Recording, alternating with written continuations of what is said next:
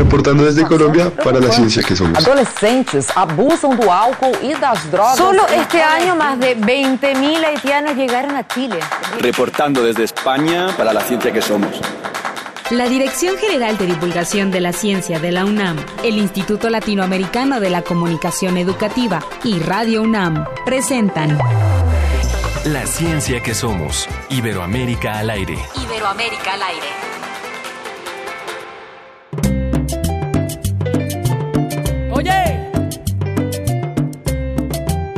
Mira qué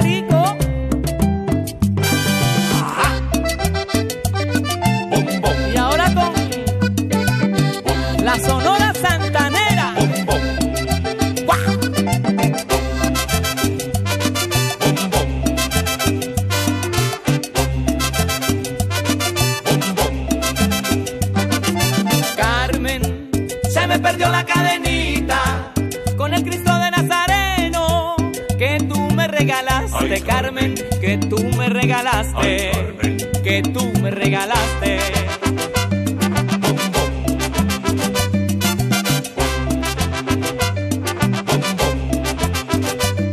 Ay, Carmen, por eso no voy a olvidarte. Y ahora te llevo dentro, Carmen, muy dentro de mi pecho. A ti, a Nazareno. A ti, a Nazareno, Bienvenidos, bienvenidos sean todos a otra emisión más de La Ciencia que Somos. Les damos la más cordial bienvenida y ahora sí, por fin está aquí al lado de mí Ángel Figueroa. Lo que queda de Ángel. es que estamos un poco enfermos de la garganta, pero siempre muy entusiastas y muy contentos de estar aquí. Sofía, Sofía Flores. Hola, muchas es gracias. un gusto escuchar, escucharte y escuchar esta versión de la Sonora Santanera y Charlie Sa. Si hay alguna Carmen que nos esté escuchando, Mi abuela. que Ay, nos escriba, que la nos mamá llame. Yanis en nuestra A ver, que nos llame, que nos escriba, que nos mande algo, pero que suene así. Ay, Carmen, mi morenita consentida. Tú eres parte de mi vida, Carmen. Ay, tú y el Nazareno. de mi vida. Tú y el Nazareno, Carmen. De mi vida. Tú y el Nazareno.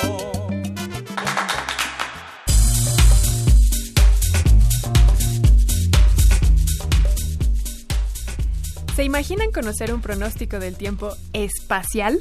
En nuestra colaboración con José Pichel de la agencia DC desde España nos va a hablar sobre este tema. También vamos a hablar con un experto sobre nuevas metodologías de enseñanza-aprendizaje, dando énfasis en la ciencia, tecnología, arte y más. En Hoy sobre la mesa vamos a abordar los pros y los contras de la energía nuclear, cómo nos encontramos a nivel Iberoamérica en este tema. También vamos a conversar con un especialista quien nos va a hablar de por qué nos duele la muerte de una celebridad que no conocemos en persona y aún así sentimos que nos identificamos con él. Con Caso José José José. José. ah, yo pensé Camilo que Sesto, León Portilla. León Portilla. Y el mejor meme que he visto es, si todo el mundo se va a poner a beber por la muerte de José José, ¿por qué no se pueden a leer por la muerte de León Portilla? ¿no? claro. Hoy estaremos regalando una antología de química de la revista Como ves. El equipo de la revista estará presente en la Facultad de Química el 8 y el 9 de octubre, donde harán descuentos y habrá regalos. Y para ganar, les vamos a pedir que escuchen la mesa de hoy y nos comenten su conclusión. Es decir, les vamos a pedir que escuchen toda la mesa del día de hoy y al final vamos a recibir comentarios. Les vamos a pedir que nos escriban a través de las redes sociales sobre la energía nuclear y que nos desarrollen con una buena argumentación si la energía nuclear si la deberíamos implementar o no la deberíamos implementar. Recuerden que entonces va a ser solamente por redes sociales, Facebook La Ciencia que Somos, Twitter arroba Ciencia que Somos. La mejor respuesta, mejor argumentada se va a llevar esta antología de la revista Como ves. Les damos nuestras vías de comunicación, el teléfono en cabina 5622 73 24 56 22 73 24 en el WhatsApp 55 43 63 90 95 55 43 63 90 95 en el Facebook. Ah, claro, recuerden Facebook, La Ciencia que Somos, Twitter, arroba Ciencia que Somos y también aprovechen estas vías de contacto para que nos comenten qué música les gustaría escuchar a lo largo de otras emisiones de La Ciencia que Somos. Reporte desde España, Agencia Iberoamericana para la Difusión de la Ciencia. Visit.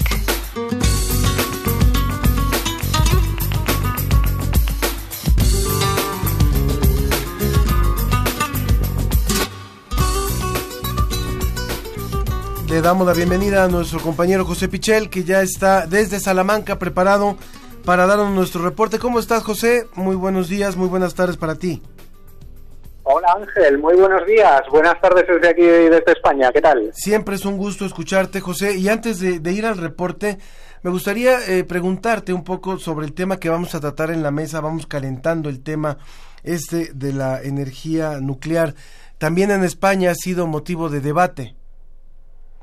Sí, por supuesto que sí. Eh, además, eh, yo creo que el debate se reactivó muchísimo eh, con los sucesos de Fukushima en, en Japón y algunos países europeos como Alemania han decidido prescindir por completo de la energía nuclear. En cambio, Francia, por ejemplo, depende de la energía nuclear eh, casi totalmente, un 80% de su producción eléctrica es nuclear. Y aquí en España eh, se ha establecido un plan no muy concreto todavía para eh, ir cerrando centrales nucleares, con lo cual, bueno, el debate está abierto porque por supuesto también hay defensores de, la energía nuclear. Está por una parte el debate de la seguridad, pero por otra parte está el debate de las energías limpias y es que la energía nuclear pues desde luego es mucho más limpia que otras opciones que emiten eh, carbono, con lo cual muchos expertos dicen que no estamos preparados para prescindir de ella si queremos dejar de emitir CO2. Es un buen debate y de eso también vamos a hablar un poquito más adelante en la mesa, pero qué bueno que nos das este primer avance de lo que está ocurriendo en España y en otras partes de Europa. Y ahora sí, vámonos, vámonos con tus temas, José. ¿Nos tienes preparado algo sobre eso de que se pueda pronosticar el tiempo espacial, el clima espacial? Cuéntanos. Eh, sí, normalmente estamos acostumbrados a hablar del tiempo meteorológico, el que más nos afecta día a día, el que podemos consultar en los informativos de televisión o en nuestro propio móvil sobre si, si va a llover, eh, si va a hacer frío, si va a hacer calor. Bueno, pues hablamos de otro tipo de pronóstico del tiempo. Es el pronóstico del tiempo espacial que parece que se puede incorporar eh, también a, las previsiones en los próximos años. Estamos hablando de tormentas solares, de cómo afectan esas tormentas solares a los campos magnéticos, eh, tanto solar como terrestre, y eh, también de las eyecciones de partículas del Sol que impactan en la, en la ionosfera de la Tierra. claro, podemos pensar, bueno, ¿esto cómo nos afecta? ¿Esto realmente nos afecta? Eh, bueno, pues lo que ocurre en el Sol eh, tiene una interacción con la atmósfera de, la Tierra y eso, aunque no nos afecte eh, directamente a nosotros, sí que puede afectar a nuestras comunicaciones, sobre todo a los satélites y especialmente a comunicaciones y al sistema GPS, ¿no? Que ya lo tenemos incorporado en nuestra vida plenamente. En ese sentido, hay, bueno, algunos planes para eh, que ese pronóstico del tiempo espacial eh, se incorpore ya de una forma eh, rutinaria, que tengamos esa información disponible. Y hay un proyecto importante, en la noticia hablamos especialmente de los investigadores de Chile y Brasil, pero también en ese proyecto parece que están involucrados Argentina, México, para crear un centro latinoamericano de pronóstico espacial que mm, probablemente de aquí a 10 años pueda suministrar ese tipo de información y eh, podamos anticiparnos ante posibles problemas que una tormenta solar pueda causar en nuestras comunicaciones.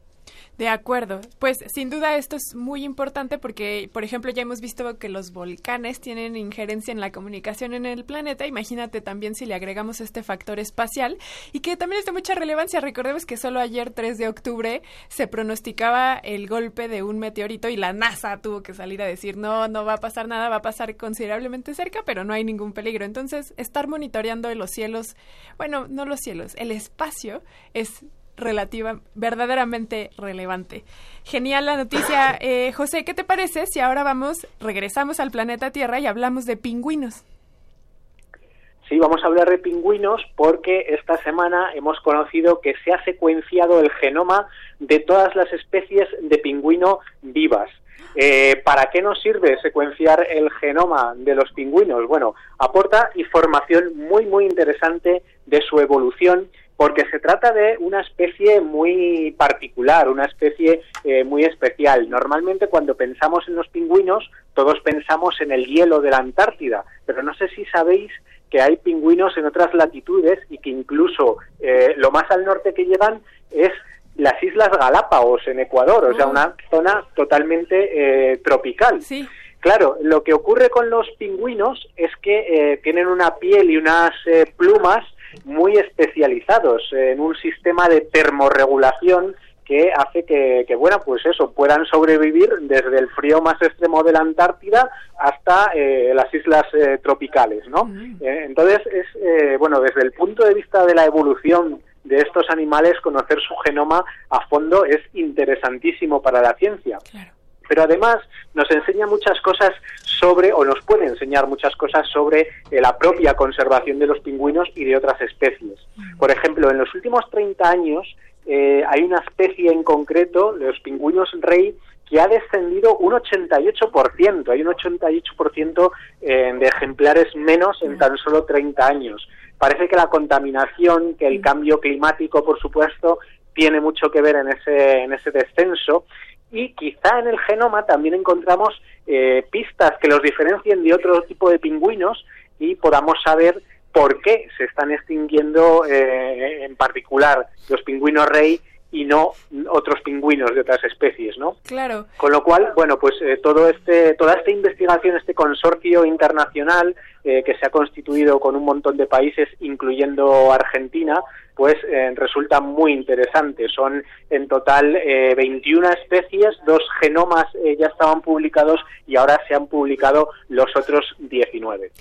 Oye, José, en términos de tiempo, eh, eh, esfuerzo humano, eh, países, debe, debió haber sido algo, no sé si lo mencionan, que debió haber tomado mucho tiempo y también mucho esfuerzo. Sí, mucho esfuerzo, eh, porque mira, mencionaba el caso de Argentina, eh, porque nosotros eso, nos ocupamos eh, mucho más de Iberoamérica, pero también eh, se han involucrado científicos de China, Dinamarca, Nueva Zelanda, Australia, Sudáfrica, Reino Unido, Estados Unidos, Francia y Alemania. Coordinar todos esos esfuerzos eh, para que al final haya salido una única eh, publicación recogiendo eh, todos estos eh, genomas, pues desde luego eh, ha sido un trabajo científico muy, muy relevante. Hay que tener en cuenta que hasta hace pocos años, eh, bueno, ni siquiera habíamos secuenciado el, el genoma humano, ¿no? Entonces, eh, bueno, conseguirlo ya eh, en una especie como los pingüinos, que, que además, eh, bueno, no es una especie, como digo, sino muchas especies, más de 20, pues desde luego es eh, todo un hito científico. Sin duda este, este estudio, la verdad es que a mí me llama mucho la atención. Sin duda voy a ir al portal de DICIT para conocer más sobre este trabajo que se realizó de manera internacional. Pero por lo pronto te agradecemos mucho, José Pichel, por esta participación siempre tan calurosa y tan enriquecedora que nos traes. José Pichel de la Agencia Iberoamericana para la Difusión de la Ciencia y la Tecnología DICIT, con el apoyo de la Fundación Española para la Ciencia y la Tecnología FECIT. Muchas gracias. Esperamos que estés muy bien en este fin de semana. Pues muchas gracias, Sofía. Muchas gracias a, a, vosotros y que tengáis también un fin de semana estupendo. Y nada, seguimos trabajando en más noticias de ciencia y lo contamos el viernes de la semana que viene. Un saludo. Un abrazo para ti, José, que estés muy bien. Hasta luego. Entrevista. Entrevista.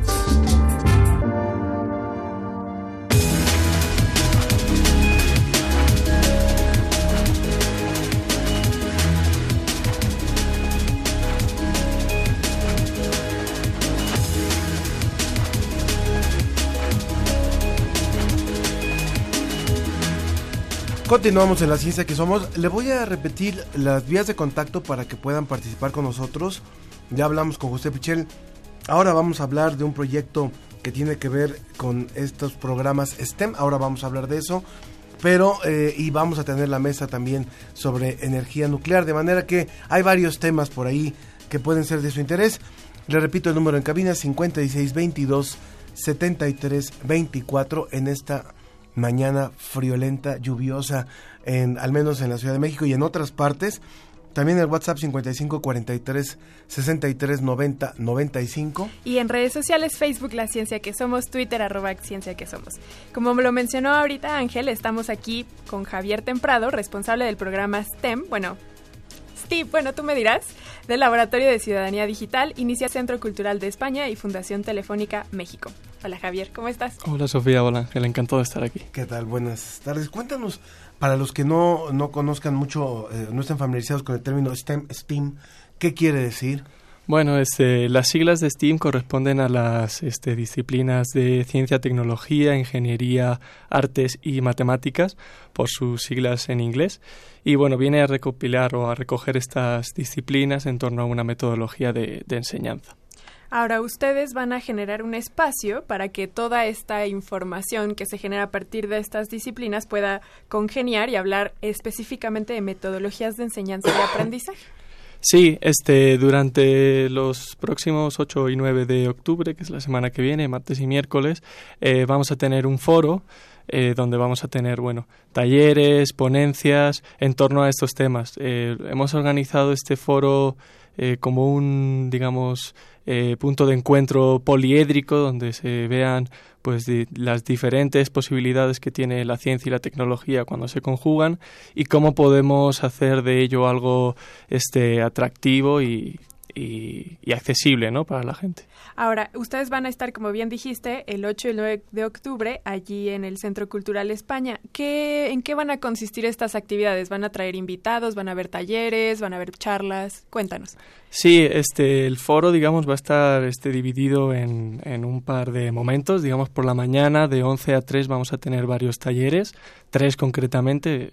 Eh, todos son de inscripción abierta y gratuita y por la tarde de 5 a 8 vamos a tener esta segunda parte donde vamos a tener charlas, ponencias, eh, mesas de debate con diversos invitados.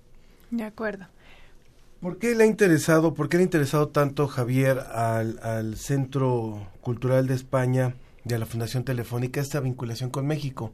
Creo que no es la primera vez, de hecho en estos momentos concretamente eh, la Fundación Telefónica tiene una exposición en, en el Museo Universum preciosa Mm. sobre impresión 3D, pero ¿por qué hay ese interés? Y la otra es, ¿por qué también eh, ha tomado tanta fuerza este, estos programas STEAM? Eh, sí, bueno, eh, con, justo con Fundación Telefónica eh, tenemos este proyecto en común que se llama el Laboratorio de Ciudadanía Digital, que eh, digamos es una plataforma de formación para niños y jóvenes en temas de tecnología. Eh, dentro de ese, eh, de ese objetivo, que es trabajar con niños, puesto que prácticamente eh, 50% del país son niños y jóvenes, es que surge esta idea por eh, cerrar o tratar de cubrir este concepto de la brecha digital. No queremos que nadie se quede fuera de, pues, de lo que va a ser eh, no sé, todas las profesiones del futuro y es por eso que se trabaja mucho eh, con, estos, con estos temas. Y justo las, eh, las disciplinas STEAM o esta metodología de trabajo lo que te permite es entender eh, de una manera como muy interdisciplinar eh, todas estas eh, pues cosas que vas viendo en la escuela pero que de pronto se vuelven como muy áridas como muy complejas y de esta manera lo que queremos hacer es un poco eh, generar espacios de, eh, de diversión de aprendizaje y donde se puedan acercar niños y jóvenes de toda la ciudad eh, y, y que vengan a aprender Claro. Me llama la atención esto que acabas de comentar de, de la innovación y de la novedad, porque seamos honestos, ciencia, tecnología, ingeniería, arte y matemáticas son quehaceres humanos que han existido desde que la humanidad es humanidad. Entonces, me interesa el enfoque que ustedes eh, abordan para entonces acercarlo a esta con- este concepto de la innovación. Sí, o en realidad, efectivamente, como indica Sofía, son, son conceptos que han estado siempre, pero digamos, eh, la metodología STEAM trata de unir todas estas disciplinas eh, enfocándose a, proyectos concretos, o sea, de situaciones como cotidianas eh, y que sirvan para resolver problemas que cada uno bueno, pueda tener.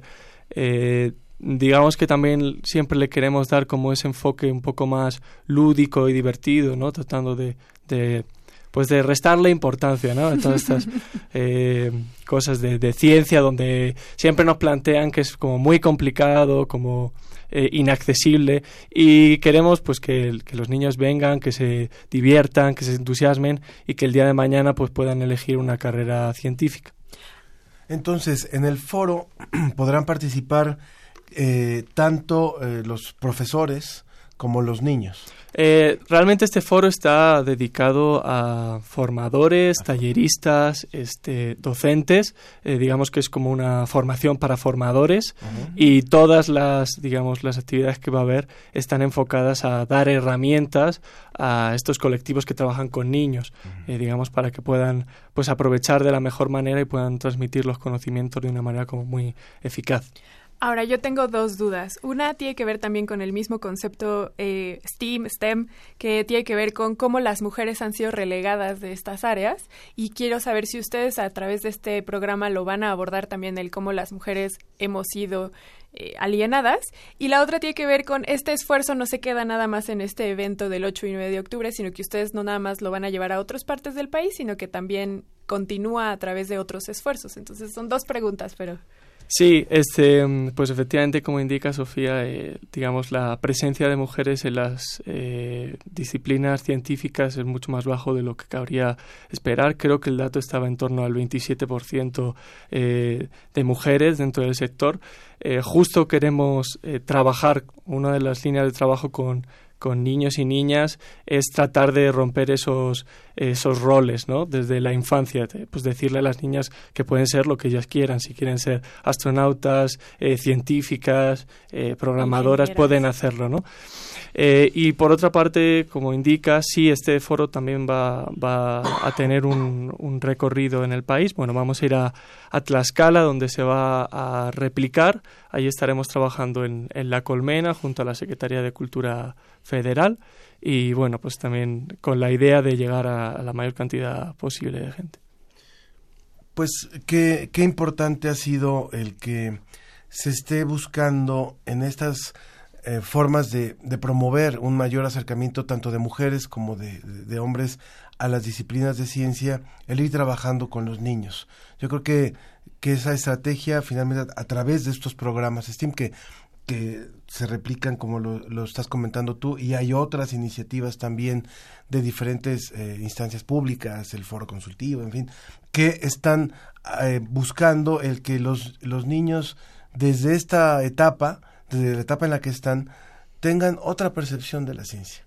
A veces lo hemos comentado en diferentes espacios, cuando uno ya pasó por el bachillerato, pasó por la carrera universitaria, a lo mejor se quedó con un sabor o con una visión de la ciencia. Y es parte de lo que hace la comunicación de la ciencia, decir, bueno, no solamente lo que, lo que es la ciencia es lo que veías en tu clase de física, en tu clase de química, en las complicadas matemáticas para algunos, o en el álgebra, sino tiene un gozo, ¿no? y el poder ir de desarrollando ese gozo desde la educación primaria creo que es fundamental. ¿Cuáles serían las principales satisfacciones que nos puedes contar de esta experiencia de trabajo con niños y que tú lo has vivido, digamos, de cerca a partir de este programa? Pues mira Ángel, por ejemplo, uno de los eh, de las patas que tenemos dentro del programa STEAM es trabajo con, con escuelas dentro del ambiente formal y ahí, por ejemplo, los talleres que hemos llevado, algo que nos cuentan mucho los talleristas, es que niños que, digamos, eh, su rol de clase era un poco, pues, como el chico malo, ¿no? El que está un poco al margen del grupo, el que no se adapta. Con estos talleres hemos logrado, este, introducirlos de nuevo en las dinámicas de clase y sobre todo eh, que sientan como propios los talleres y que de verdad tengan un, entusiasmo por, por aprender creo que ese trabajo colaborativo que se realiza, porque siempre nos gusta que en los talleres eh, exista esta, este trabajo de grupo, eh, creo que te permite también eh, destacar la singularidad de, de, cada, de cada persona, ¿no? de cada niño, y que puedan desarrollar como su personalidad dentro, dentro, de, estos dentro de, estos entornos que son como tan este, pues importantes. ¿no? Mm. Yo tengo una última pregunta y que tiene que ver con tú viniendo, bueno, representando al Centro Cultural España, pero también viniendo de otro tipo de formación. ¿Cómo ha sido para ti o con las personas que ustedes trabajan que vienen de otra región del planeta, enfrentarse, por ejemplo, a la educación que nosotros recibimos, al menos en estas áreas, o en cualquier otra área a la que ustedes se han enfrentado a partir de su trabajo en el Centro Cultural España? Eh, bueno, yo creo que cada uno con su bagaje personal, eh, digamos, se va, eh, va adquiriendo como una sensibilidad, ¿no? Eh, en mi caso, viniendo de España, pues tampoco es que haya supuesto algo especial, pero pues sí, el interés que también le queríamos dar un poco al programa era como tratar de, de humanizar, eh, de darle ese rostro humano y esa... Pues quitarle esa frialdad que a veces se le, se atribuye a la ciencia, a las matemáticas, a los números, y, darle un poco de, de, calidez.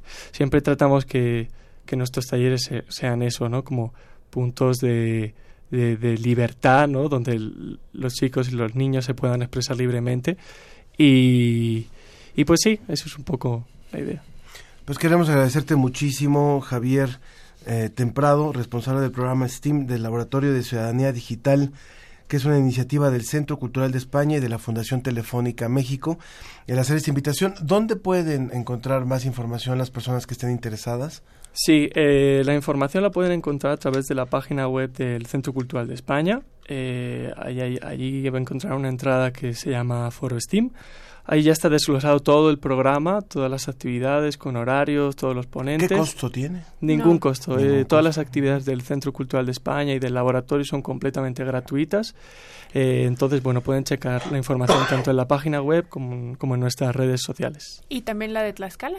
Y la de Tlaxcala también, todas son gratuitas. Genial. Bueno, pues Javier Temprado, responsable del programa STEAM del Laboratorio de Ciudadanía Digital, de una iniciativa del Centro Cultural de España y Fundación Telefónica México, te agradecemos mucho haber estado aquí. Gracias, Sofía. Gracias, Ángel. Muchas gracias.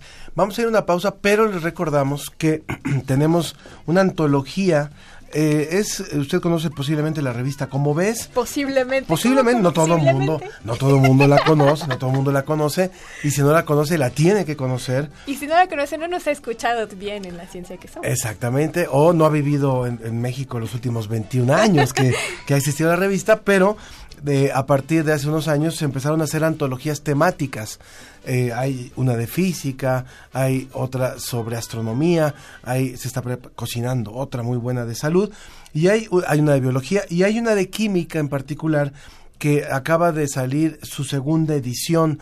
Es una antología coordinada, eh, curada, digamos, por Rosa María Catalá. Entonces, eh, estamos, tenemos un ejemplar, un ejemplar nada más, porque es, es un libro bastante, bastante valioso, eh, para que puedan participar con nosotros. Cuando regresemos del corte les vamos a decir cómo, pero tienen que estar muy atentos a la mesa en la que vamos a hablar sobre energía nuclear. Así es, recuerden que solo va a ser la participación por redes sociales. Nos vamos escuchando a este corte comercial a Charlie Saya Yuri con La Pollera Color. Bueno. Y al sonar de la caña, es la cosa, van brindando sus amores. Es la negra soledad, la que goza mi cumbia.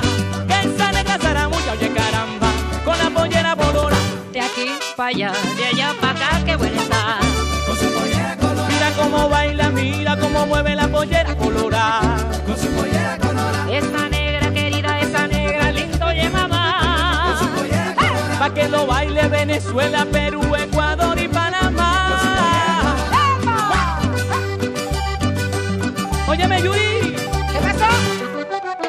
así es la cosa, mira. Mira, mira, mira. Al tiempo del bandoleón. Al tiempo del bandoleón. ¡Qué lindo! ¡Eso! ¡Con la Sonora Santanera! ¡Es la cosa! En algún momento tuviste que aprender a dominar tu instrumento, a escribir una novela, a realizar una investigación. Tu talento lo aprendiste. ¿Por qué no aprender a monetizarlo? Bécame mucho. Tu camino al dinero. A, a las becas, premios y estímulos. Miércoles. 20 horas por resistencia modulada. 96.1 de FM. Radio. UNAM. Experiencia sonora.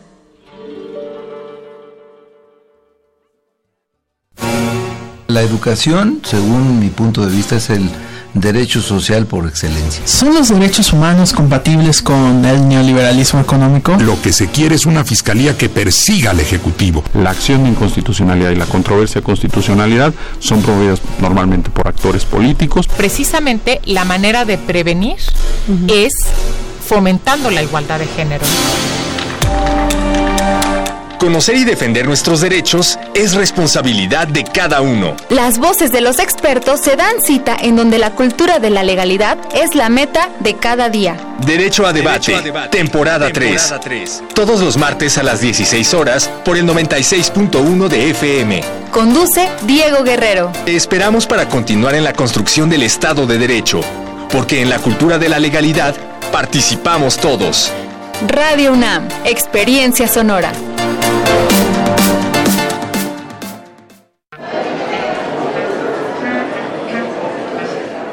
Historia de la literatura. Concepción del arte. Idealismo revolucionario. Amores fugitivos. Conferencias magistrales. Creadores escénicos. Descontentos sociales. Clases inolvidables. En más de 100 años, ¿Cuántos recuerdos no han circulado por los pasillos de la Facultad de Filosofía y Letras? Eureka. Un programa con Filo, Sofía y Letras. Escúchalo todos los lunes a las 16 horas por el 96.1 de FM. Radio UNAM. Experiencia sonora.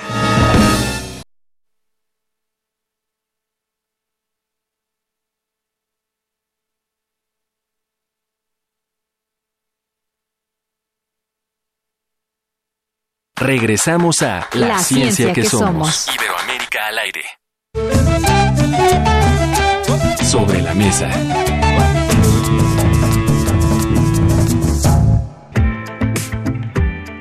¿Estás a favor o en contra del uso de la energía nuclear? Creo que es buena, pero solo en la medida en la que su uso sea responsable y en la que se haga apegado a los mejores estándares internacionales, a las mejores prácticas. Creo que el uso de energías alternativas a las que utilizan combustibles fósiles eh, debe ser una alternativa prioritaria para cualquier país. Entonces, mientras ese sea el enfoque, creo que es, es algo benéfico y es algo que debería eh, apoyarse de mejor manera. Yo creo que la energía nuclear, a pesar de que en su momento tuvo un boom y gracias a ello podemos hacer muchísimas cosas y tener mucha electricidad, no es tan sustentable y sería mejor que empecemos a utilizar energías que sí puedan ser renovables o sustentables como la eólica o la hidráulica que nos funcionarían más al mundo en general.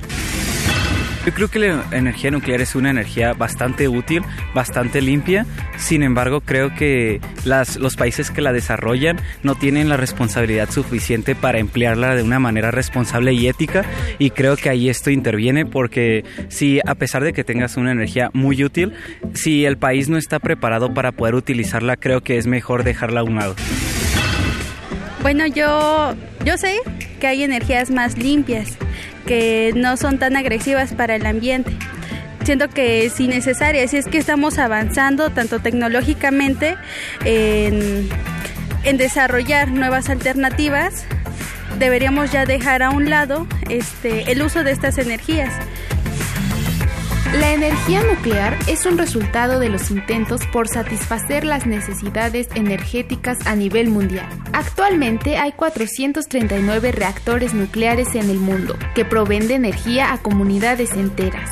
En América Latina se encuentran 7 reactores, 3 en Argentina, 2 en Brasil y 2 en México, que producen entre el 3 y el 4% del total de energía eléctrica del país. En el caso de Argentina, la producción de la electricidad es casi del 10%. Por su parte, España cuenta con 8 reactores operativos.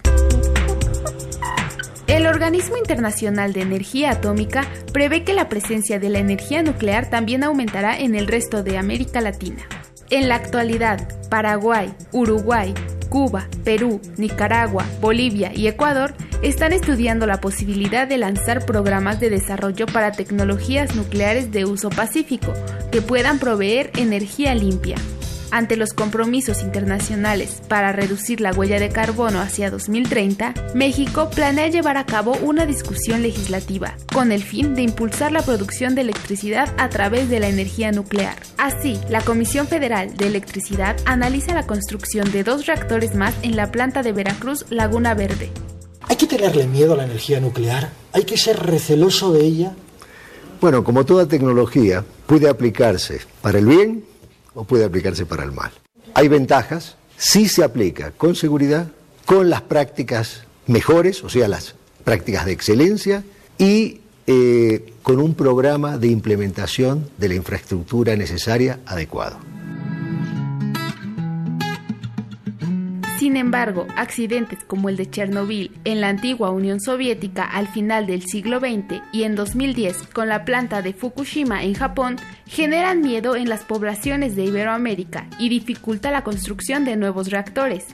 Algunos académicos atribuyen este fenómeno al desconocimiento y falta de información sobre las múltiples aplicaciones y logros que pueden hacerse con esta tecnología. Hoy sobre la mesa el desarrollo de investigación nuclear en Iberoamérica.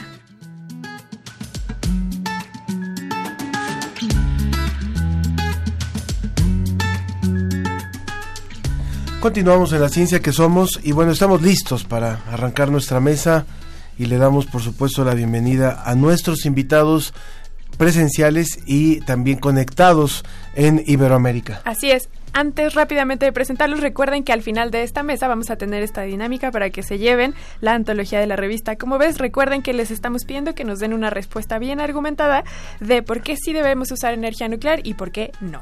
Ahora sí paso a presentar a nuestros invitados. Está con nosotros el doctor Julio Herrera, quien es investigador del Instituto de Ciencias Nucleares de aquí de la UNAM. Hola, doctor. Hola, muchas gracias por invitarme. Bienvenido. Gracias por estar aquí. Vía telefónica tenemos también al licenciado Nevia Vera de la Universidad del Centro de la Provincia de Buenos Aires, Centro de Estudios Interdisciplinarios en Problemáticas Internacionales y Locales. Hola. Hola, ¿cómo están? Gracias por estar con nosotros, Nevia. Y también... No, muchas gracias por invitarme. Gracias. También está con nosotros el ingeniero Ronald Beizaga, director general de Energía Nuclear de la Cámara Boliviana de Electricidad. Gracias por estar con nosotros, ingeniero. Gracias a ustedes y un saludo a toda la audiencia. Gracias. Escuchábamos al inicio de la cápsula introductoria eh, estas posiciones que tienen las personas entre sí puede llegar a ser peligroso la energía nuclear, sí es verdad que también trae beneficios en términos de que es limpia. Doctor eh, Julio Herrera, ¿Por qué estamos todavía a estas alturas, cuando las eh, plantas nucleares comenzaron a proliferar en los años 70? ¿Por qué 40, 50 años después seguimos debatiendo si las plantas nucleares son o no deberían ser las proveedoras de energía? Claro, en realidad la energía nuclear ha sufrido una evolución a lo largo del tiempo. En un principio se pensaba como que era la forma ideal de... Eh, producir electricidad que iba a ser tan barata que ni siquiera se iba a poder a tener que cobrar porque iba a ser más caro el tener que cobrarle. Después eh, la gente se fue dando cuenta de que era necesario implementar medidas de seguridad, lo que fue haciendo las plantas cada vez más costosas. Y en realidad hay países en donde la energía nuclear eh, juega un papel preponderante. Por ejemplo, en Francia, eh, aproximadamente el 72% de la energía eléctrica proviene de plantas nucleares. Eh, ¿El 72% de la que se consume en el país? Sí. en el caso de Estados Unidos, por ejemplo, es alrededor del 20%, un poco más del 20%, y sin embargo, en términos netos es mayor la electricidad que se produce por medios nucleares en Estados Unidos que en Francia. Eh, Japón nunca hubiera llegado a ser lo que fue si no hubiera sido por su amplio programa de energía nuclear. En el camino, desde luego, nos hemos encontrado con que eh, hay costos, tanto bajo el punto de vista económico como bajo el punto de vista ambiental, que probablemente en un principio no se tomaban en cuenta. Mm. Eh, ocurrió el accidente de Chernobyl, en donde mucha gente pensó, bueno, pero es que este era un reactor mal diseñado, mal operado, eh, esto no ocurriría en uno de los reactores diseñados en Occidente y después ocurrió el accidente de Fukushima que vino a tirar todo eso. Entonces, esto nos lleva a que es necesario repensar la energía nuclear y no con esto no quiero decir con esto el eliminar la energía nuclear, simplemente el mejorarla. Y al mejorarla estoy hablando en el sentido de que no basta quedarnos con los diseños originales con los que se ha venido trabajando, es necesario mejorar los diseños, es necesario sobre todo eh, hacerlos más eficientes de tal modo que el combustible no deje tantos residuos nucleares y sobre todo que eh, sean más seguros, y todavía tenemos un poco como una asignatura pendiente el qué se va a hacer con los residuos que dejan los reactores. Yo le repetiría la misma pregunta a nuestros otros participantes, a la licenciada Nevia Vera de Argentina. ¿Por qué todavía seguimos discutiendo sobre este punto? Bueno, eh, concuerdo con lo que decía el colega. La verdad es que se ha dado una evolución en la consideración de la utilidad de la energía nuclear, sobre todo cuando ha habido crisis energéticas del petróleo, por ejemplo, en la década de los 70. En México particularmente, eh, la bonanza traída por el petróleo en algún momento también se pensó como una posibilidad de utilizar las divisas provenientes de la, del petróleo para comenzar a diversificar la matriz energética, con lo cual la evolución de las consideraciones en cuanto a la tecnología nuclear o específicamente a la nucleoelectricidad, ha ido variando a lo largo del tiempo. La realidad es que a partir de que se empieza a discutir internacionalmente el problema del el agujero en la capa de ozono y, las bases de, de efecto invernadero, también se empieza a ver que la tecnología nuclear, la nucleoelectricidad, eh, al no emitir gases de efecto invernadero, puede ser una solución eh, factible, plausible. Em, el problema, y coincido con el colega que habló anteriormente, son tres más o menos, diría yo. Eh, en, un, en primer lugar, es la cuestión de los accidentes. Eso es más minimizable porque suele haber más accidentes en las minas de, de carbón o incluso en, en yacimientos petrolíferos que en eh, instalaciones nucleares. Pero la verdad es que también eh, hay un problema con los, los desechos radiactivos que aún hoy en día no se puede encontrar eh, una solución efectiva. Y en tercer lugar hay un problema de seguridad internacional que se ha abordado de forma colectiva, que es el temor de que mm, las utilizaciones civiles de la tecnología nuclear pasen a ser desarrolladas en, eh, un aspecto bélico y que esto caiga en manos, por ejemplo, de terroristas. Mm. ¿sí? Con lo cual, esas son las asignaturas pendientes que tiene el, digamos la tecnología nuclear a nivel mundial. Bien. Sin embargo, hoy en día mm, es una de las energías más eficientes y no emisoras de gases de, efecto invernadero, hasta tanto se puedan generar otras opciones que permitan tener o que permitan contribuir de, eh, en la misma magnitud a los sistemas eh, eléctricos nacionales. Eh, Sí, con respecto a esta información que usted nos da, licenciada Nevia, por ejemplo, la NASA en 2003 demostró que la energía nuclear ha prevenido 1.8 millones de muertes entre 1976 y 2009 por justamente no, que no hay una emisión de gases en efecto invernadero, la gente no muere por la energía proveniente de eh, fuentes eh, no renovables. Y en cambio también, por ejemplo, se han prevenido que se lance a la atmósfera 64 gigatoneladas de dióxido de carbono gracias a la energía energía nuclear. O sea, sí tiene ventajas en términos de medioambientales y de muertes a pesar de que los accidentes son muy aparatosos, en comparación con los otros tipos de energía, se mueren menos personas en estos accidentes nucleares que las que se mueren por el carbono.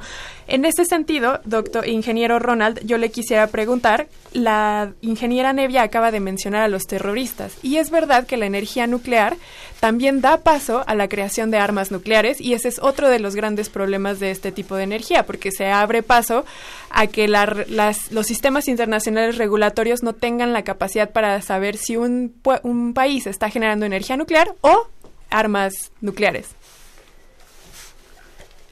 Ingeniero. Creo, que, creo que perdimos la comunicación. ¿Le puedo preguntar entonces a usted, doctor Julio? Bien, eh, sí, desde luego, el problema de la salvaguarda siempre es importante. No solo en el caso de la producción de energía nuclear, sino, por ejemplo, de varias aplicaciones de radioisótopos. Hay muchos radioisótopos. Ah, creo que ya regresó. No, no, no. Sí, eh, hay muchas aplicaciones de radioisótopos que son muy comunes en países en donde no necesariamente existen plantas nucleares y, sin embargo, eh, si no se tiene eh, cuidado en resguardarlas, pueden caer en, no necesariamente en manos terroristas, muchas veces en manos ignorantes. Que hay, que explicar al público, el radioisótopo es eh, este método de contraste que sirve para El radioisótopo sería eh, elementos que son radioactivos. Entonces, por ejemplo, hay radioisótopos que se utilizan para, para eh, diagnóstico, eh, no solo diagnóstico médico, sino diagnóstico en ingeniería, para ver si las estructuras son suficientemente robustas, sino que no, tienen, que no tengan cuarteaduras, por ejemplo. En la paleontología. Entonces, estas son fuentes que son portátiles y ocurre que en ocasiones son robadas. Y el problema no es solo que sean robadas, sino que a pesar de que vienen encapsuladas y de que vienen bien protegidas, el ladrón no sepa de qué se trata, las abra y, produzca un accidente radiológico. probablemente ese es uno de los problemas más eh, reales que tenemos. No tanto el de las plantas nucleares, ya que las plantas nucleares normalmente están muy bien resguardadas y muy bien controladas. Ok, es el transporte del material radioactivo. De, de, material radioactivo. Ahora sí, retomamos la comunicación con el ingeniero Ronald Beizaga, director general de Ciencia y Tecnología del Viceministerio de Altas Tecnologías Energéticas allá en Bolivia.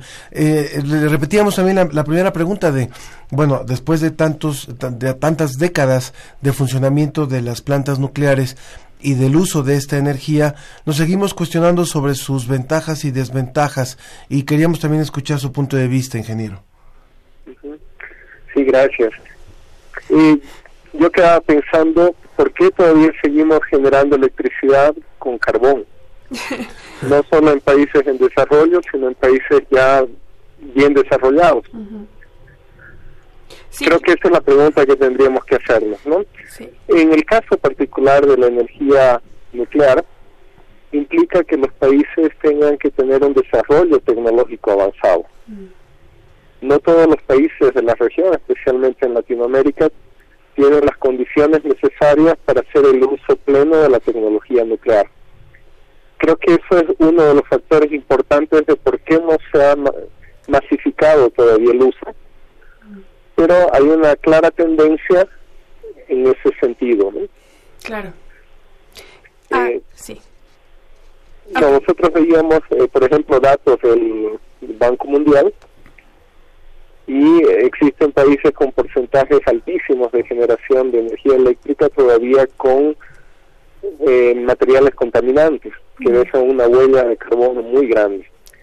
Entonces es una responsabilidad de los estados también manejar en el desarrollo de su matriz energética todas las opciones y es una responsabilidad mundial el priorizar las opciones que generen energía de una manera más limpia y sostenible para el medio ambiente. Por supuesto. Y doctora, eh, licenciada Nevia, sin embargo, la energía nuclear tampoco termina de ser la eh, fuente de energía más limpia, porque tomemos en cuenta que están estos residuos radiactivos que todavía no tenemos muy claro qué pasa con ellos cuando los enterramos, por ejemplo, o se discute mucho dónde se deben enterrar. Y también tiene que ver con que las naciones del mundo que están utilizando esta energía nuclear no la están resguardando de manera adecuada. Solamente Finlandia es el único país del mundo que está haciendo un buen uso de estos residuos radiactivos. Entonces, cuando la comparamos en este espectro de producción energética, tampoco es la más limpia. Sí, es verdad que hay que hay una, una cuestión pendiente ahí. Este, hoy en día se están almacenando en piletas, tratando de ver en el futuro cómo van a poder eh, solucionar ese tema. Pero a mí me gustaría también agregar algo. Este, el colega de Bolivia nombraba la cuestión del desarrollo científico-tecnológico y a mí me gustaría remarcar que irónicamente, al menos en Argentina, es la Comisión Nacional de Energía Atómica la que está eh, investigando y desarrollando paneles solares. ¿Por qué? Porque todo el desarrollo acumulado, tanto en recursos humanos, en infraestructura, este, ha permitido en Argentina durante 70 años llegar a un acervo, un cúmulo de capacidades que hoy en día permiten que la Comisión Nacional de Energía Atómica y una empresa como Investigaciones Aplicadas, INVAP, que es un desprendimiento de la CONEA, eh, estén, digamos, contribuyendo a la investigación en otras ramas de la energía, y no solamente la energía, sino también la salud, la agricultura, la industria. Con lo cual, si bien es un gran problema la cuestión de el, almacenamiento de los desechos radiológicos, eh, perdón, eh, tóxicos de la, de la energía nuclear, la energía nuclear es una arista de las posibilidades de la tecnología nuclear y eso no hay que perderlo de vista en países en desarrollo o periféricos como los nuestros. Donde es muy importante generar encadenamientos productivos, tanto hacia atrás como hacia adelante, que pueden eh, generarse a partir de, de estos em, de, estas empresas y de, estos pequeños clústeres tecnológicos. Si usted nos acaba de sintonizar, les quiero recordar que estamos conversando con el doctor Julio Herrera, investigador del Instituto de Ciencias Nucleares de la UNAM, eh, a quienes ustedes también acababan de escuchar, la licenciada Nevia Vera, de la Universidad del Centro de la Provincia de Buenos Aires, y también al ingeniero Ronald Beizaga, director general de Ciencia y Tecnología del Viceministerio de Altas Tecnologías Energéticas en Bolivia. Así es. Eh, la, la, licenciada Nevia acaba de tocar un punto que me, bueno, también junto con el ingeniero Ronald, acaban de tocar este tema de la tecnología. Y es verdad que, por ejemplo, recientemente en Alemania acaban de destruir un reactor nuclear con un sistema de, con drones, lo, lo deshicieron y fue una noticia impactante porque decían es la primera vez que con drones deshacemos un edificio. Y una de las preguntas que yo tengo es, esta tecnología de los reactores nucleares, doctor Julio, también es verdad que es muy obsoleta porque empezó desde los años 70 y ahora lo que se busca, bueno, la pregunta es, ¿debemos generar tecnología nueva o modernizar aquellos reactores que ya tenemos construidos? ¿Qué hay de eso? Sí, exacto. Eso es precisamente a lo que me refería yo al principio. En realidad, hay varias generaciones de reactores nucleares. La mayor parte de los reactores que operan hoy en día son de tercera generación. Pero ya se está hablando de cuarta generación de reactores nucleares, se está hablando, se está, de hecho, se están empezando a licenciar ya reactores eh, modulares nucleares que serían más eh, baratos, mm. más seguros y eh, se pueden distribuir de una forma mucho más fácil. En cuanto al problema de los desechos radioactivos, también es necesario pensar en otro tipo de técnicas. Por ejemplo, en el caso de Francia, eh, lo que se hace es reciclar el combustible, eh, lo cual eh, permite utilizarlo más eficientemente. Pero también se pueden diseñar reactores que sean capaces de producir su propio combustible, es lo que se llama los reactores de cría, y al mismo tiempo de aprovechar más eficientemente el combustible que ya se tiene e incluso eh, transmutar, es decir, reducir muchos de los eh, desechos radioactivos de vida media larga. Aquí lo que hay que aclarar es que existen eh, básicamente dos tipos de desechos radioactivos. Los de vida media corta, esos simplemente decaen dejando los residuos radioactivos como decía la licenciada, en piletas durante un tiempo y después los de vida media larga hay que ponerlos en casquetes eh, secos y esos ya después son los que se tienen que enterrar en algún lado.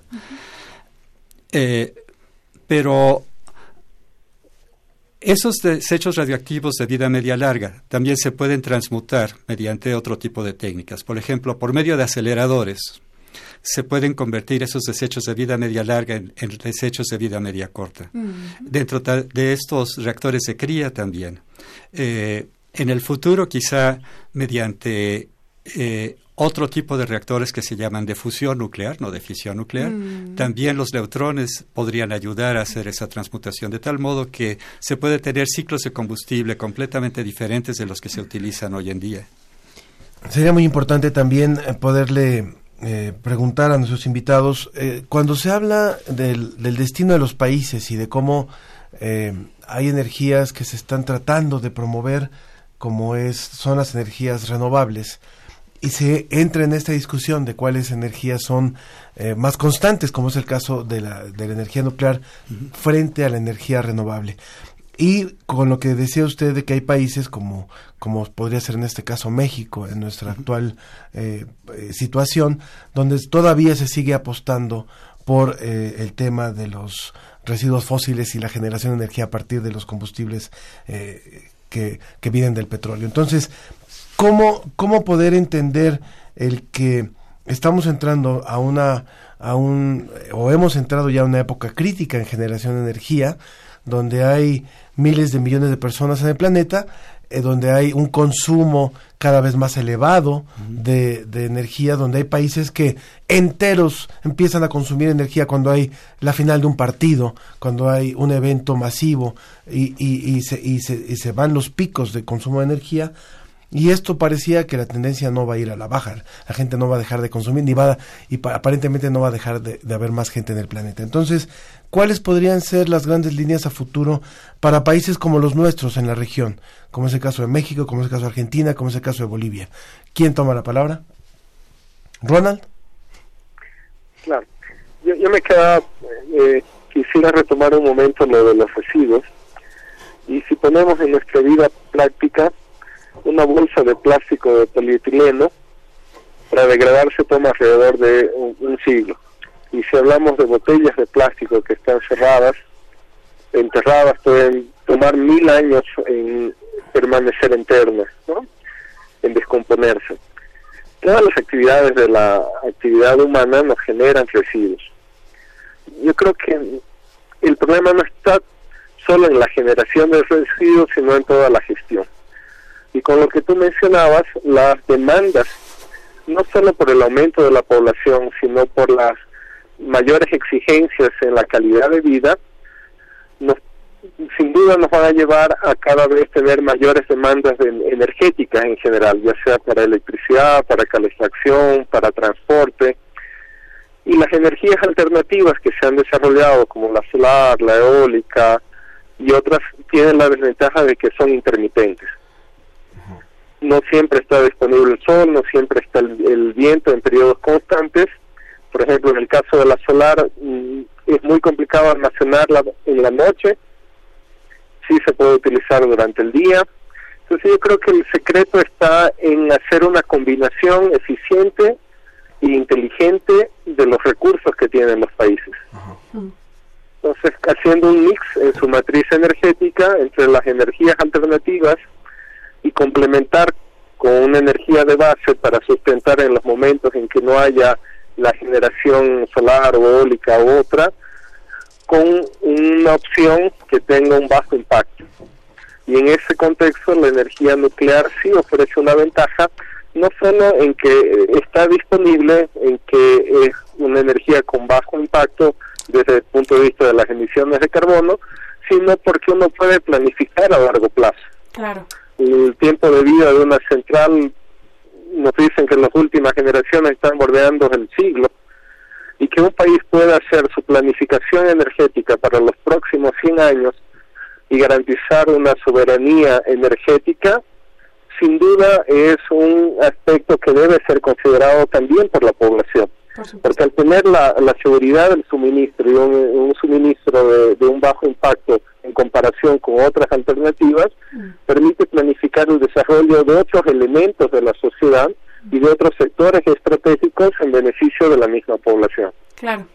En este sentido de la cuestión tecnológica que usted menciona, ingeniero, yo quisiera preguntarle a la licenciada bueno, antes de eso, seguir ahondando en el tema eh, tecnológico, justamente en Twitter Brian nos dice que existen nuevos proyectos de reactores de cuarta generación muy sofisticados, seguros y prácticamente infinitos. Y en esto que menciona el ingeniero, es verdad, se están construyendo 160 reactores nuevos en todo el mundo ahora que estamos hablando, y tan solo en 2015 se estaban construyendo 70.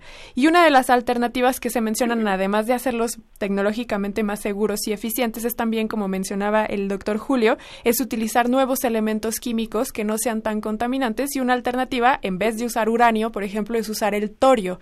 ¿Qué otras alternativas existen, eh, licenciada Nevia, que nos pueden dar una perspectiva de la que menciona el ingeniero a largo plazo y que también dé esta seguridad energética para cada nación, pero que al mismo tiempo asegure un buen futuro para los pobladores de, las, de los países?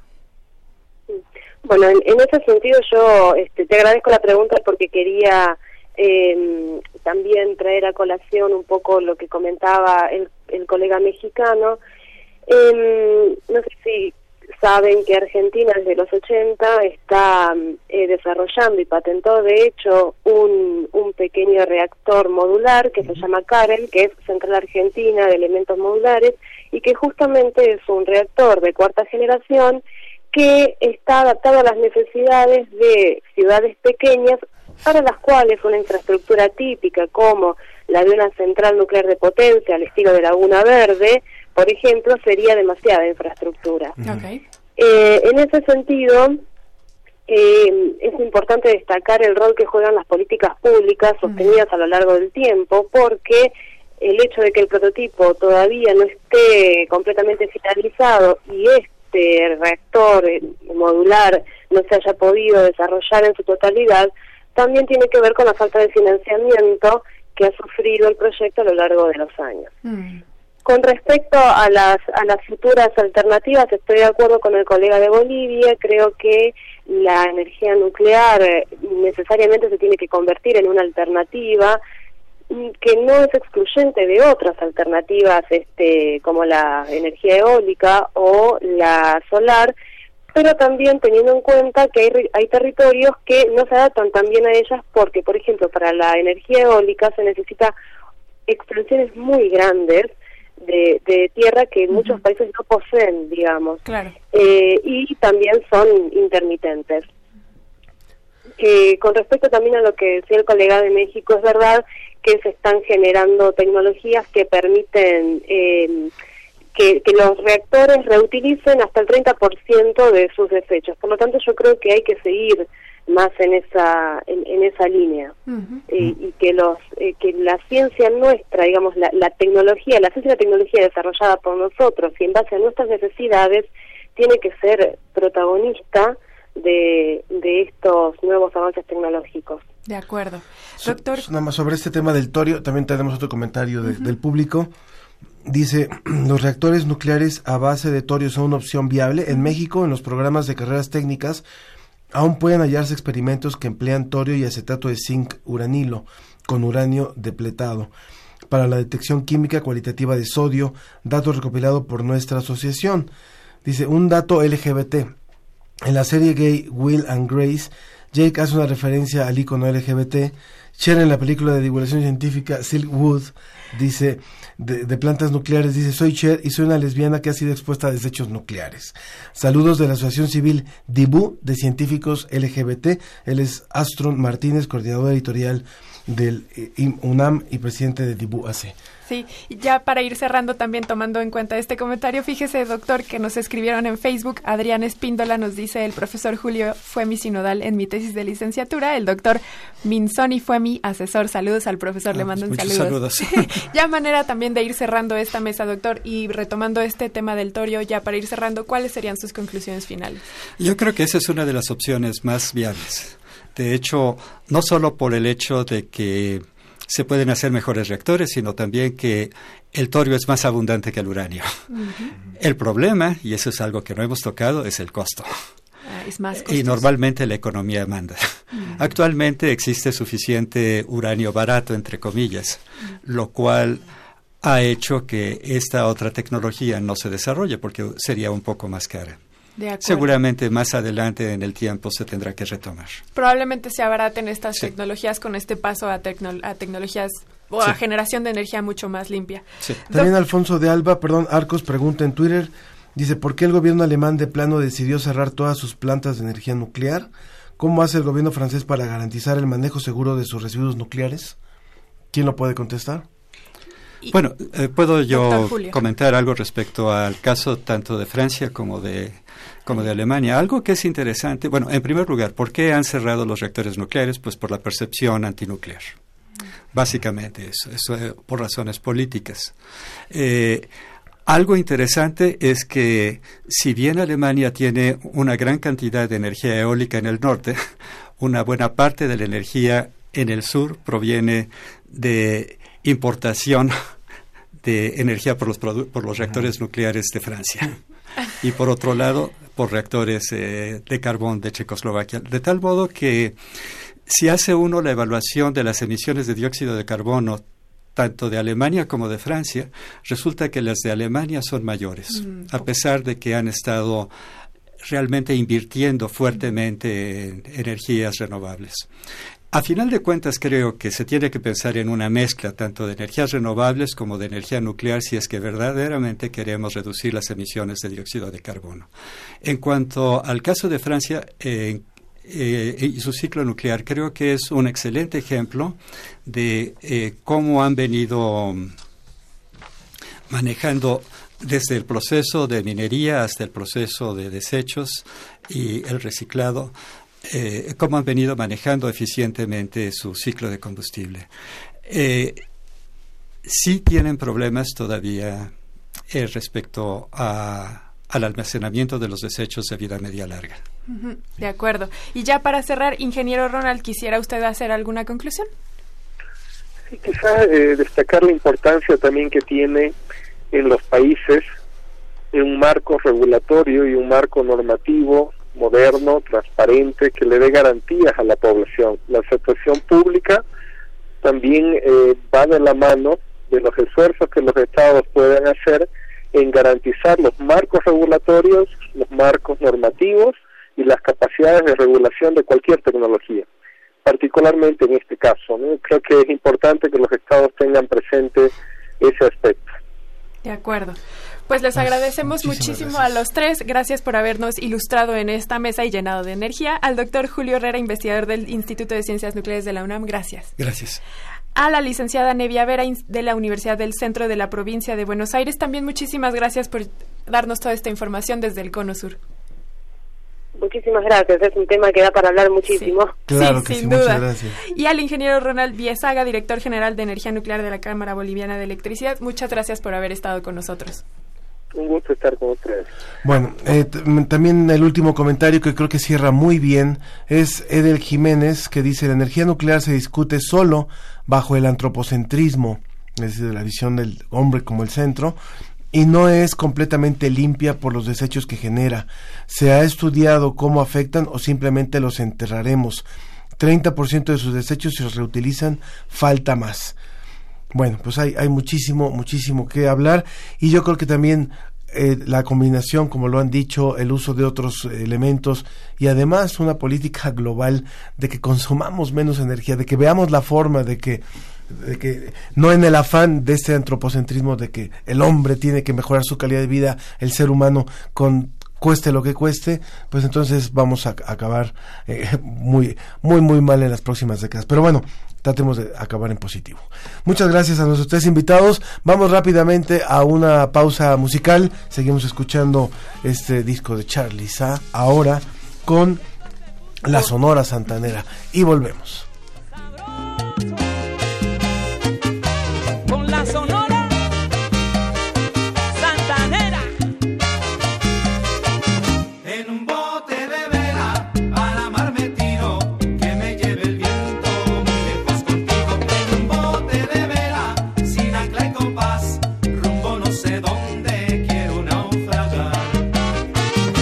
Y en una de esas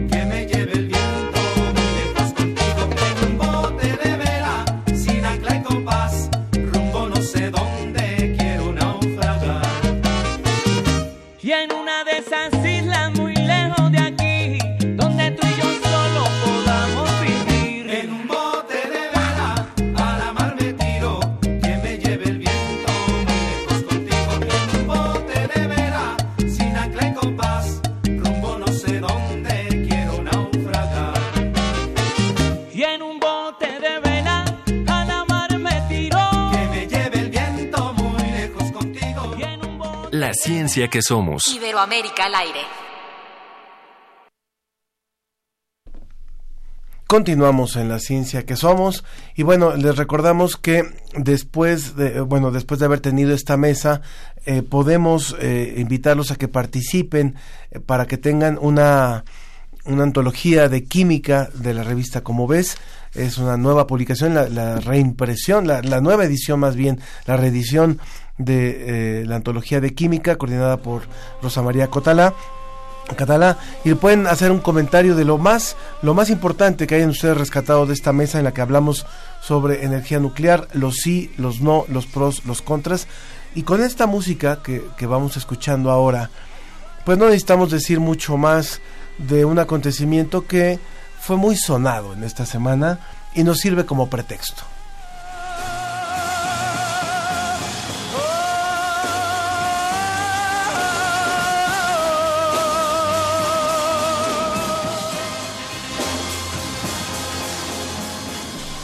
Realmente pocas voces, sí, con todo lo que se, puede decir, pocas voces como esta, eh, la, la muerte de José José y todo el drama familiar que se desató después, pero de ese no vamos a hablar.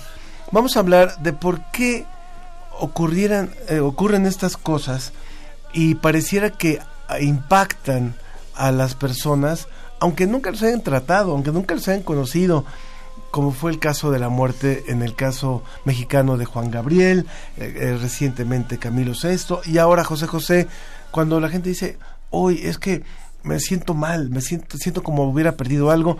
Pasó también mucho con la muerte de Francisco Toledo, hay que reconocerlo, porque sí había, sí había realmente una consternación y, no se diga, bueno, ahora también la muerte de, de Miguel León Portilla, historiador, pero es otro fenómeno distinto, eso, ahí hay un reconocimiento de otro tipo, pero en el caso de estos artistas, de estos cantantes, ¿por qué pareciera que hay una empatía cuando ocurre su muerte? Y por eso nos enlazamos con el doctor Hugo Sánchez de la Facultad de Psicología de la UNAM. Doctor, bienvenido nuevamente a este programa. Hola, ¿qué tal? Buenos días, un saludo a ustedes y a todos los auditores. Muchas gracias. Nos interesa abordar este tema desde el punto de vista de la neurociencia y de la cognición para saber por qué seguimos este patrón de identificación cuando, cuando ocurren este tipo de, de muertes y hay como un sentimiento colectivo, doctor. Pues mire, primero tendríamos que empezar hablando por la música per se. ¿no? El tipo de música que, que canta particularmente, o que cantaba particularmente José José, era música triste. Y eso de entrada tendríamos que hablar de que cuando nosotros escuchamos algún tipo de música y esta música nos produce alguna respuesta, nos produce alguna sensación, incluyendo, por ejemplo, una sensación de escalofríos, nos va a producir alteraciones a nivel periférico, vamos a sentir que se nos enchina la piel, vamos a sentir...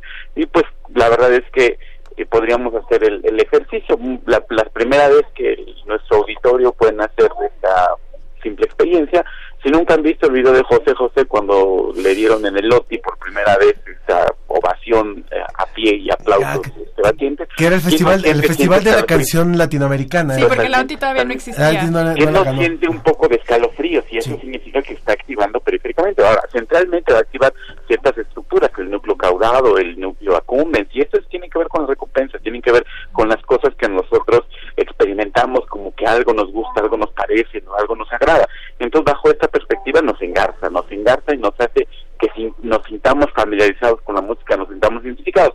Ahora, particularmente la música triste, que es lo que cantaba él, nos permite una especie de preparación para eventos. Es decir, yo puedo ver la tristeza reflejada en una tercera persona y esta tristeza no necesariamente me afecta, pero sí me prepara y entonces me puedo identificar y puedo entonces ahora activar regiones que tienen que ver con placer y entonces disfruto la música, me permite identificarme, me permite sentirme bien cuando yo la escucho e inclusive en una situación de despecho, de desamor, me permite decir, me identifico con las canciones y eso es un fenómeno social bastante aceptado. ¿Quién no se ha identificado con todas las canciones de desamor cuando tienes un problema de pareja, cuando tienes un problema de desamor? Todas las canciones tristes nos pegan, todas las canciones tristes porque tenemos procesos empáticos. Entonces, bajo esa perspectiva, si la unamos una característica como un, un timbre de voz una emoción particular, porque una cosa súper importante que quisiera yo mencionarle es que una característica de José José es que las canciones él literalmente se podía ver en el rostro una sensación y esto en el espectador puede ayudar y puede activar sistemas empáticos. Entonces significa que nosotros veíamos que él experimentaba la emoción también, sentíamos la emoción y nos daba un mayor engarzamiento con el artista y entonces con esa lógica tú tienes que un grueso de la se vuelve eh, afín a sus canciones. Lo mismo pasó con José Alfredo Jiménez también, que pues hay que recordar que fue el poeta del pueblo. De hecho, él volvió natural el alcoholismo severo y, y la gente disfrutaba escuchándolo. Tenemos a Juan Gabriel, en, a Juan Gabriel en un país donde muchas cosas eran tabú, Juan Gabriel lo pone en un sistema en el cual nosotros no solamente disfrutaban, compraban eh, masivamente. Eso mismo pasa con José José. Doctor, eh, para sacar también un poco la conversación de este contexto mexicano y de tristeza, han habido muchísimos más artistas que han fallecido y que no necesariamente se relacionan ni con la nacionalidad que usted menciona, ni tampoco con el género de la tristeza que usted menciona. O sea, me pongo a pensar yo, por ejemplo, cuando en 2016 fallece David Bowie, la comunidad internacional lamenta esta muerte. O me pongo yo a pensar, por ejemplo, yo al ser fan de otro tipo de música, cuando me entero que los artistas que me gustan murieron incluso antes de que yo naciera, también genera este sistema de tristeza al saber que uno ya no va a poder ir a sus conciertos, que ya no va a poder escuchar música inédita. ¿No será más bien que más que un que lo que sucede con José José es una identificación poblacional porque él era una persona cercana y más bien este sentimiento que generan personas que ya no están tiene que responder a otras cuestiones que no son tanto demográficas y poblacionales? No, no, primero porque, por ejemplo, con lo que pasa con David, David Bowie, una barrera de idioma. Entonces, puedes tú aceptar que es un artista internacional que es importante, pero pues la verdad es que el grueso de la población en México no habla español. No habla inglés. Pues, no, perdón, no habla inglés, disculpe usted. Entonces no hay identificación, pero por ejemplo pensemos en Víctor Jara, pensemos en Mercedes Sosa, que las muertes de esos, esos cantantes y el seguimiento que se tenía, pues era también muy importante. ¿Y por qué? Pues del mismo Gustavo Cerati de esos Estéreo se volvió masivo, porque hay una identificación no solamente con el idioma, sino con otras ciertas características. Entonces, creo que ahí lo que usted me dice tiene mucho que ver incluso con su formación, con que sus padres le hayan expuesto a buena música y no otro tipo de música durante su infancia, que la lleva a tener cierta identificación. Pero aquí el punto importante es que no importa la nacionalidad, no importa la idiosincrasia, para que un artista logre ese nivel necesita activar regiones del cerebro, necesita activar situaciones que nos hagan sentir placer, necesita activar eh, regiones que nos hagan identificarnos con el individuo y entonces nos engajamos con su música. Entonces, eso es lo que traspasa la frontera, ¿eh? la activación del sistema resultado, porque bajo esa perspectiva, por ejemplo, podemos pensar que inclusive Rocío Durcal, Rocío Durcal, que es una cantante española, no es mexicana, y aún así, bueno, ella se metió en la música vernácula, hay que tener como mucha claridad, pero logra también este tipo de, mecanismos, pero el punto importante en el cual la, pregunta la pregunta fuera, ¿qué debería de tener en común un, artista para que logre desencadenar este tipo de sensaciones de seguimiento?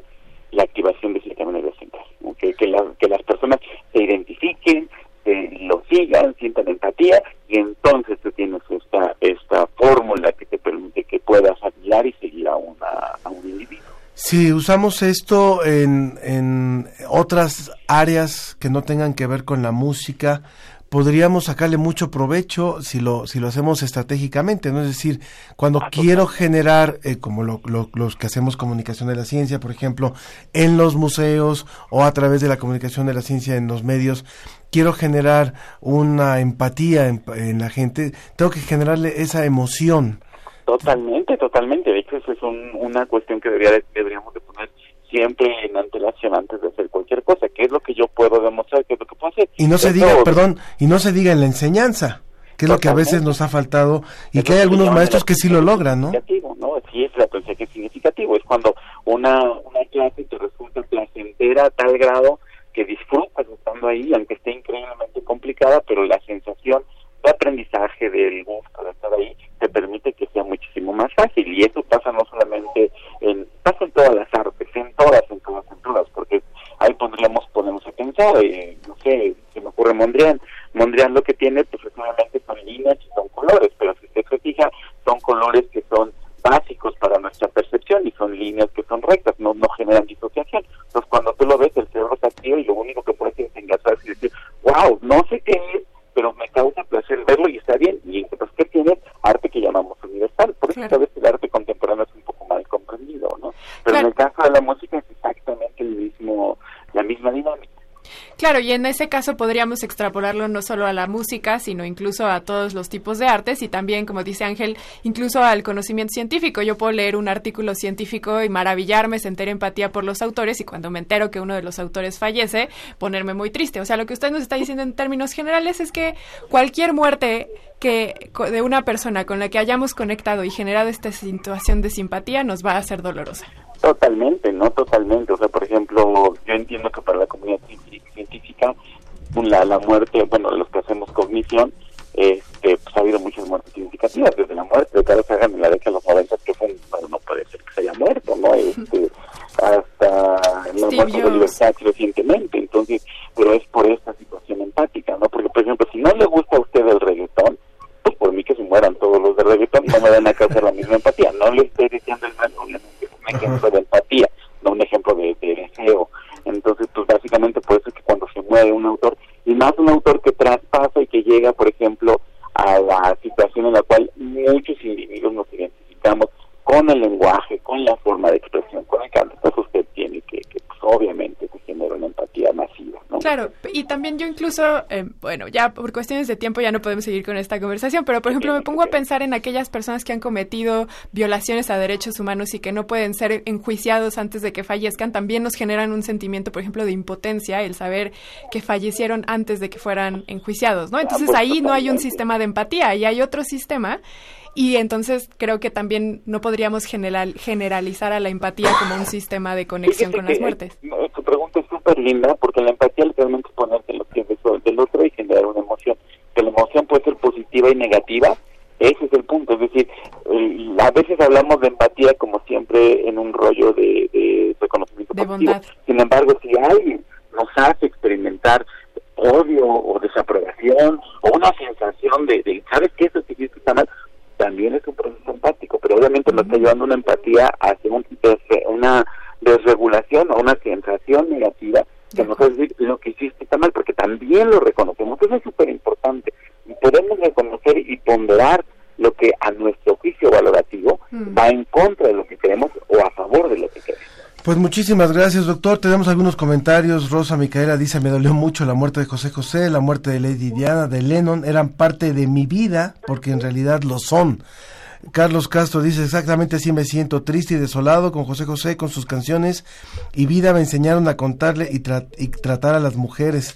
Me identifico con su vida. Bueno, muchas gracias a quienes han participado con nosotros y en un momento más le vamos a decir el ganador de la, de la de la antología de química. Sí, también ya para despedirlo, doctor, también Miguel Chávez nos dice, a mí me gusta Michael Jackson, pero no creo, no quiero creer que se aprovechó de sus niños, lo admiro mucho, pero me causan gran decepción. Miguel, ¿qué pasó? Hay demasiada evidencia.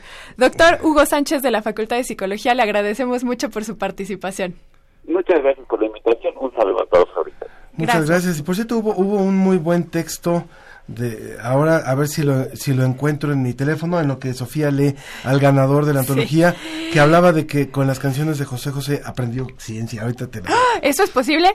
Le vamos a agradecer mucho a Marco Fernández, quien en Facebook nos escribió sí a la producción de energía eléctrica a partir de plantas nucleares modernas, porque el desarrollo actual y la perspectiva de desarrollo permiten vislumbrar plantas más seguras, duraderas y menos residuos, y es un gran aporte a la reducción de la producción de emisiones de carbono. Urge dar prioridad a la investigación nuclear porque actualmente es la opción con potencial para soportar el consumo de energía. Urge una política energética global para reducir la emisión de carbono separada de los intereses de las potencias petroleras. Tú eres el ganador. Muchas gracias, eh, Marco Fernández.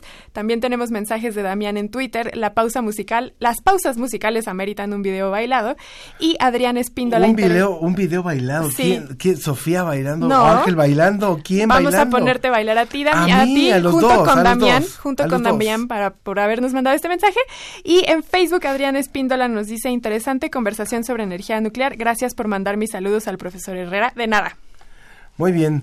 Bueno, nada más queremos decirle que la próxima semana, 11, 11 de eh, octubre, vamos a celebrar nuestro segundo aniversario de la ciencia que somos.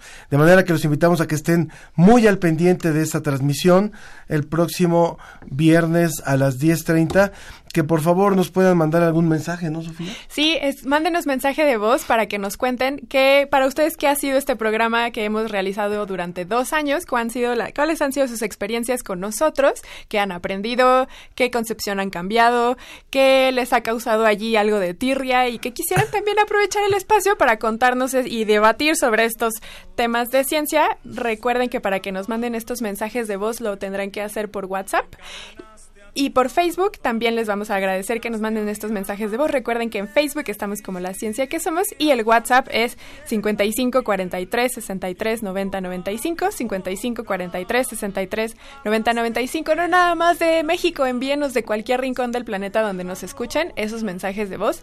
Queremos escuchar hasta allá que a ustedes les llega este programa, Colombia, España, donde sea que nos escuchen, estos mensajes de voz. Bueno, con eso nos despedimos. Que tengan un excelente fin de semana. ¿Quiénes estuvieron hoy en el programa? Le agradecemos mucho a Susana Trejo y a Janet Silva en la producción. Ah, que Janet Silva es a la que su mamá se llama Carmen con la canción que iniciamos en el programa. En la asistencia de producción Marco Cornejo y Luz Elena Morales, en la operación técnica Ricardo Pacheco y Arturo González y en la producción general Claudia Ogesto. Ángel Figueroa y Sofía Flores, muchísimas gracias, que tenga un excelente fin de semana. Le prometo este texto de un divulgador, no lo encontré para hablar de la ciencia que aprendió con José José. Y también recordar que falleció Armando Ramírez. Entonces, gracias a todos entre las redes de un poema. Eres tú quien me puede ayudar o me condena. Eres lo